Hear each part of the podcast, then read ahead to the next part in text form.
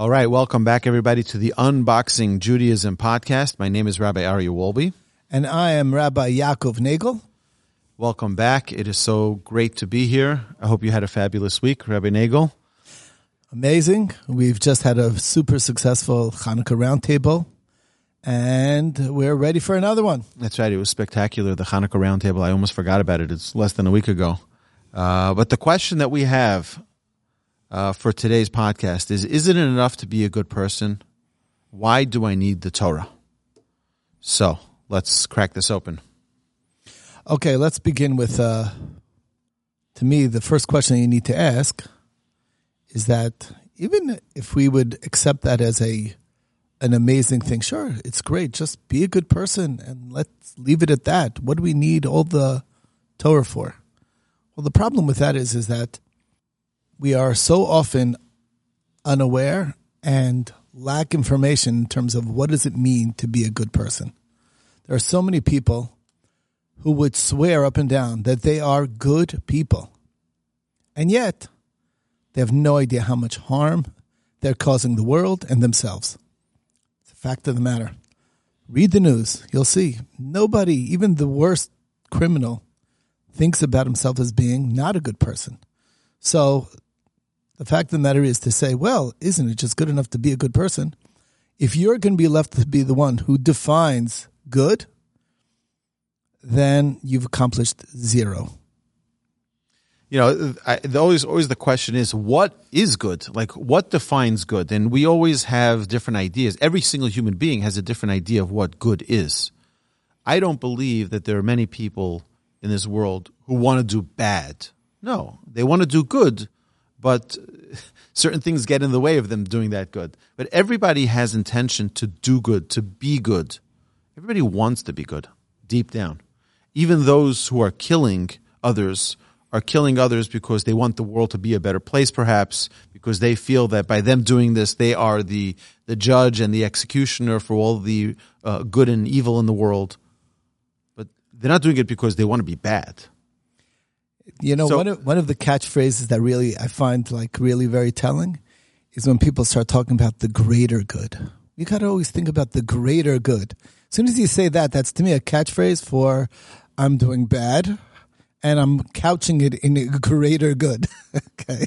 So like the, the extra line of greater is a way of saying is like, well, actually, um, you know, I'm harming others. I'm causing people pain. I am jealous. I am filling my life with inappropriate emotions and behaviors. I'm full of anger. But my motivation is pure. It's for the greater good. That's where the beauty of having a completely independent, something that's not subject to our way of twisting it, which is a Torah, which is a book that tells us what is truly good. And the more you grow up in life, the more you find that things aren't so simple.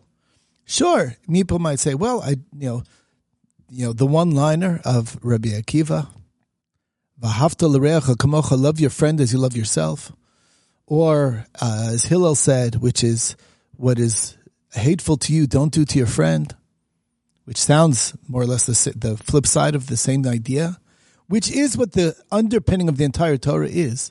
But without the Torah to define, to define for us what that means, and also to help us look at ourselves in a in, in a non-biased view, non-biased light, that's where we need the Torah for. So that's the, to me, the, the core answer to this question is that you need to be able to have that, that, that outside looking in, which is telling you what is right behavior, what's wrong behavior, that you're me- a measuring stick, that you're not able, that you're not, ju- you're not using your own measuring rod for yourself.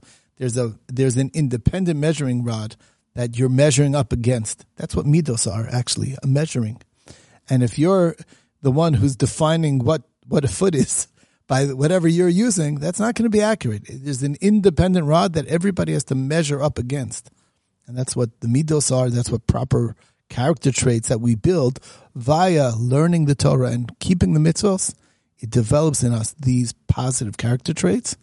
And therefore, the bottom line answer is without the Torah, we wouldn't really be good people.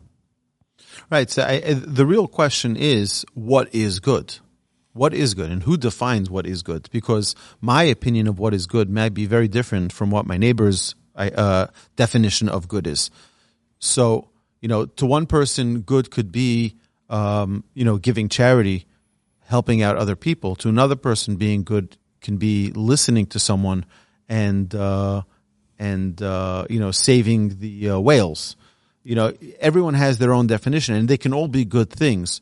But what is the real good, the real, real good that the Almighty is commanding us in His Torah to be? Defining is good. And I want to share with you, you know, like you said, uh, giving charity. Somebody might think that giving charity is good.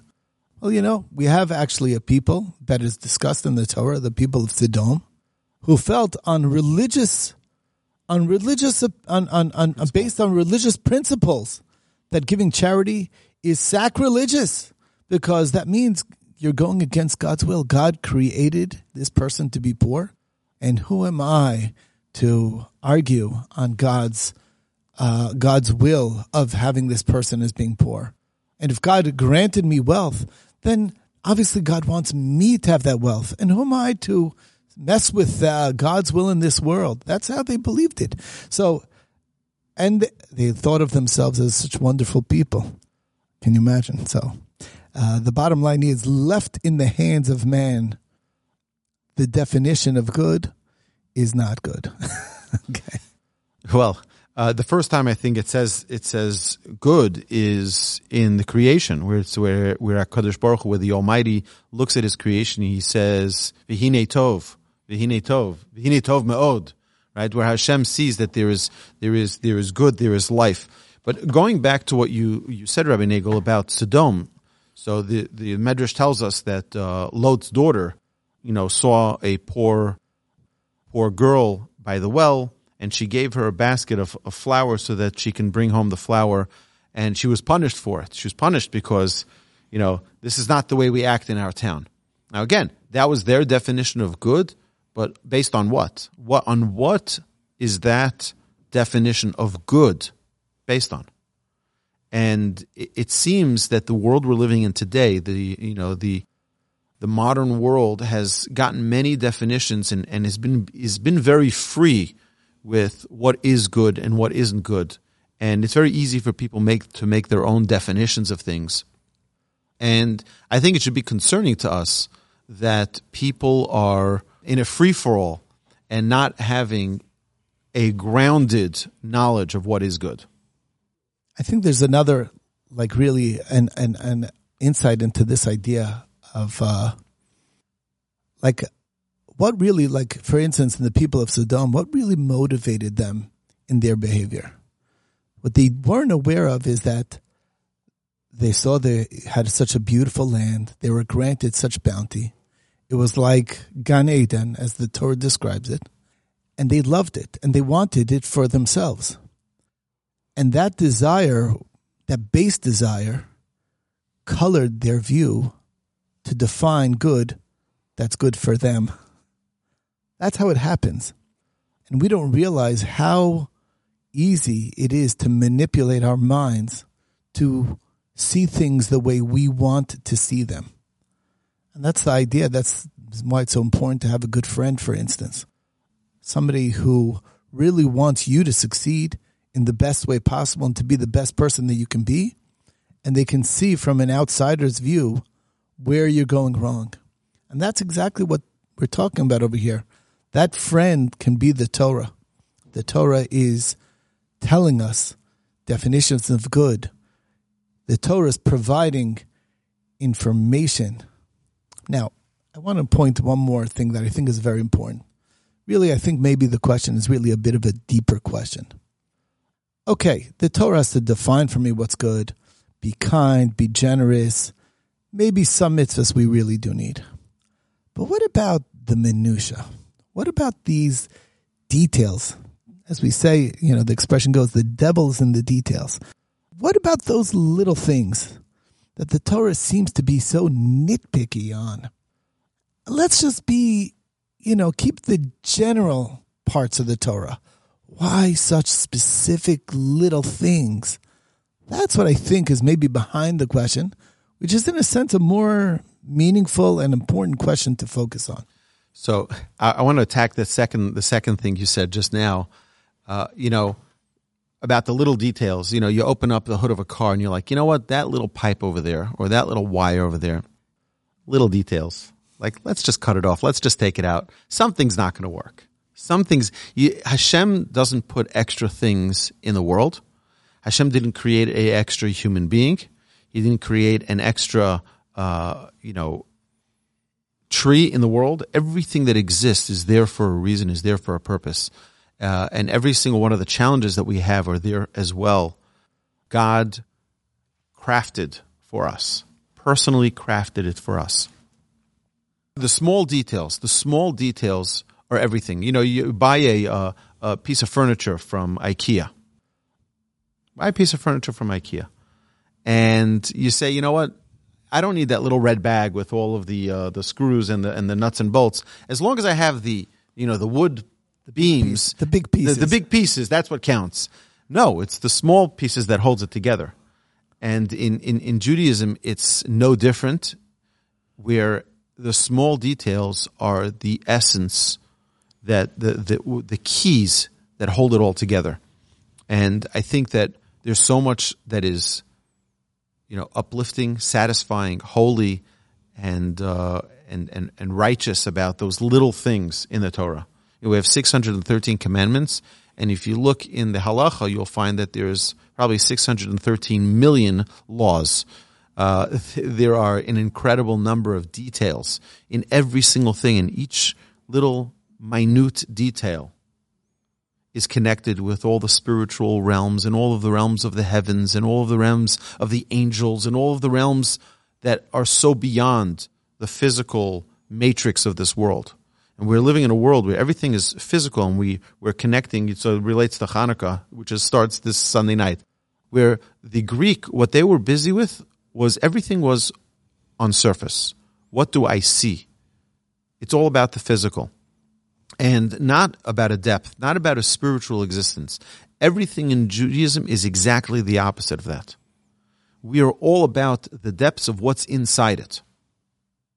I want to say something a little bit more about this idea of uh, details. First of all, a lot of if you if you really study the law and look at the law and look at how much of our life can be dictated by law, people I think the the core of the question is that you find the details, the minutia, cumbersome, difficult, hard. We have to recognize is that what it is more is a tremendous opportunity for enriching your life.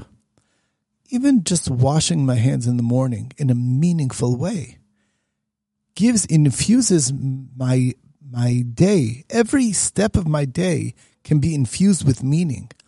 It's an opportunity. It's a way to enrich your life. That's really what the details are all about.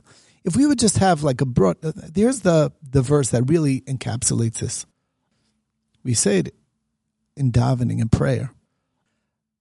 Rabbi Chananya ben Akashya Omer, Ratza Kadosh Baruch lezakos is Israel, lefikach hir Torah mitzvos. God wants to give us more merit, and therefore He gave us a multitude of Torah and mitzvos. What does that mean? It's not only to give us merit that we have more opportunities, but it does mean that everything that we do can be infused with purpose, with meaning. There's no empty part of our lives. It's filled with meaning. That's an amazing opportunity. That's a great thing to have. But it's even deeper than that because if you look at the words, it says lezakos. Now, lezakos is like a dual word. It means not only to have merit, but it also is a cleansing component. Every little bit that we do by having that infused meaning is purifying us as well. We have a little bit of ego, tainted desires for our base needs, base wants. All of those things are slowly chipped at, chipped away at by having this detail and that detail. So by having that extra amount of meaningful opportunities throughout our day, by saying a blessing before we eat, we're not just filling our belly. It elevates our whole action of eating. All these different details, they're not, min, minutia is not a right way to look at it. It's opportunities for connecting to God in everything that we do. And that's so meaningful and so powerful. So if you look at it with the right perspective, you want the details. They infuse your life in a higher level, in a higher way. That's what it's all about. So that verse from liturgy, from the from the uh, psukim that we say, Kodesh Baruch Hu Israel. Uh, so I never I never heard that pshat, the second one of Zach, but it's interesting that we have in our in our uh, menorah, right? We're already supposed to put shemen zayis zach. We're supposed to put a pure and clean oil, one that not only burns clean, but one that our sages tell us by looking at the menorah, we purify our soul. Looking at the lights of the menorah, we're not supposed to enjoy from them or derive pleasure from them, but we're supposed to purify ourselves. Elolir osam We look and we gaze at the lights of the menorah. And uh, the idea that Hakadosh Baruch Hu, the Almighty, gives us mitzvahs. Yeah, the 613 million of them. Lezakos is Israel. He gives us the privilege and the opportunity to elevate ourselves through each one of those things in every single mitzvah that a person does. You know, the biggest misconception that Jews have about Judaism is that it's all or nothing. People think like, I can't say a blessing, I'm such a hypocrite because I, I do this and that. So I can't if I'm not doing it all, and that's such a huge mistake. We don't we don't say that about anything else in the world that you have to be all or nothing. I mean, maybe there are other things. I don't know. but nothing that comes to mind that it's all or nothing. In Judaism, it's it's just the opposite. It's the small little steps, every single little small step that a person takes on in their journey of growth, in their connection with the Almighty, that's a whole world, a world unto its own. So if a person just takes a single little mitzvah, a single little act, a single little deed, the Torah tells us the great value of that. The, the enormous change that comes onto a person. You know, one of the things I, I read in a, in a book um, uh, called Atomic Habits, which is about small changes. I think it's very a very Mussar like thought, a very Mussar like uh, foundation of like the small little atomic changes that we make in our lives have the hugest impact. He says if you have a plane in New York, leaving New York and heading to Los Angeles, and you just change the dial one degree of the plane, the direction of the plane by one degree, it will end up, and it seems infinitesimally small it seems so small that it's not going to make any difference. You'll end up in Mexico. Just one little adjustment of the dial. Why? Because that small change right here, right now, doesn't seem like anything. It's like, ah, it's insignificant. But over time, it makes the biggest difference in the world. So back to our original question. Oh, you, you yeah, I just have just one more thing about this, which I think is a great, a great way to look at it. A lot of times, also, you know, we have so many commandments, so many mitzvahs. But like like you were saying, Ari, is they there's a uh, you know, don't look at it as an all or nothing, but it's the beauty of having a multitude of mitzvahs is that different people can connect somehow to a different mitzvah in a different way by having more mitzvahs and more opportunities. Some mitzvahs will speak to your soul in a much greater way and this way you have an opportunity to connect to God with that particular mitzvah. And that itself is a great opportunity. So having the excess of, of, of, of commandments to serve God with allows us a greater opportunity to find what connects. And from there, you can build backwards to everything. That's how it works. The more you have one good thing, one good deed begets another and begets another. So you find where you can hook onto in something that really speaks to you. So, so let's say, for instance, sometimes Shabbos, it's like, you know what, I can experience a Shabbos. I love it. It changed my life. From that, you'll move to prayer. And from that, you'll move to kosher. from that to other things, and you'll find ways to enrich your life in so many other ways. So that's the way I see it: is that every by having a multitude of mitzvahs that gives different people who are built differently an opportunity, a window, or like an opening that from there they can grow and they can build themselves and get closer to God. You know, it's interesting you mentioned that because the Gemara says, the Talmud says that there were different sages that perfected certain mitzvahs. There were certain mitzvahs that were very precious to them. For example, there was one who was very careful to bring Shabbos in early. That was his specialty. He brought Shabbos in early. Another one, he extended Shabbos and took Shabbos out late. There was another who was very careful to have the third meal of Shabbos. And the, it, the Gemara goes in many different examples of different sages that had one mitzvah which was more precious to them than all others. You know, you think of the Chafetz Chaim. Uh, everyone will tell you the Chafetz Chaim, who passed away in 1934, the mitzvah that was most unique and special to him was clean speech, not speaking negatively about anyone else. And every single person can find something in Judaism, some something in the Torah that speaks to them and say, you know, that's that's my passion, that's my love, and I, I think it's just a, a remarkable, a remarkable idea. I mean, you look at the, the Talmud has a whole list of all these different uh, Tanaic sages and the mitzvahs that they loved and that was so precious to them. We all have something that that and that was their pathway to greatness. That's what it was. So I, I think if we go back to our question, what is good and why do we need a Torah? If I if I'm just good, I remember I once had a cab driver in Jerusalem, an Israeli, lovely individual, secular, and he says to me, uh, uh, "You know, you're in yeshiva, you're learning Torah. What do you know? What do you need this all for? Why don't you just be a good person and leave go of the Torah, leave go of everything else? Just doesn't God just want you to be good and that's it? So how do you how do you close this out, Rabbi Nagel?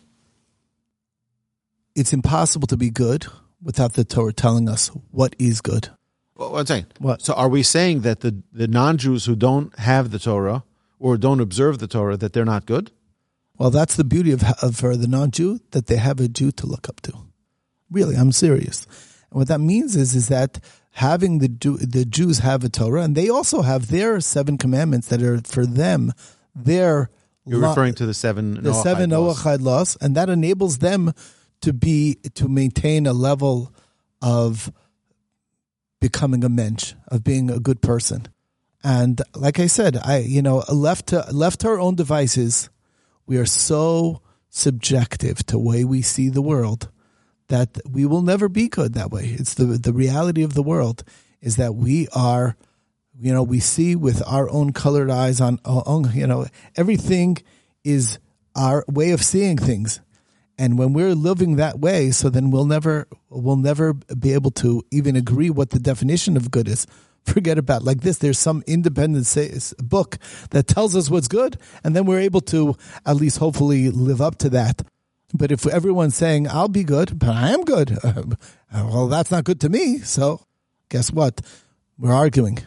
So the small, the short answer is, is that it's great in theory, but when you think about it in practice, all we need is the Torah to tell us the definition of good, as well as the opportunity that it provides. And that's the other point of it, that the every little detail is another opportunity to to connect to God and to find my special place in the Torah that I can achieve greatness.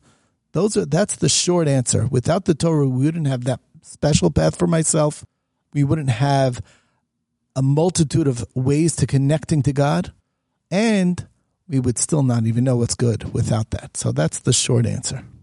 All right, we're going to wrap it up. Thank you very, very much, Rabbi Nagel. I hope all of you all enjoyed, all of y'all enjoyed uh, this conversation. And if you have any questions, please reach out to us at unboxing at torchweb.org, unboxing at T-O-R-C-H-W-E-B dot O-R-G. And until next week, my dear friends, thank you so much. It's a pleasure learning with you all. Have a great week.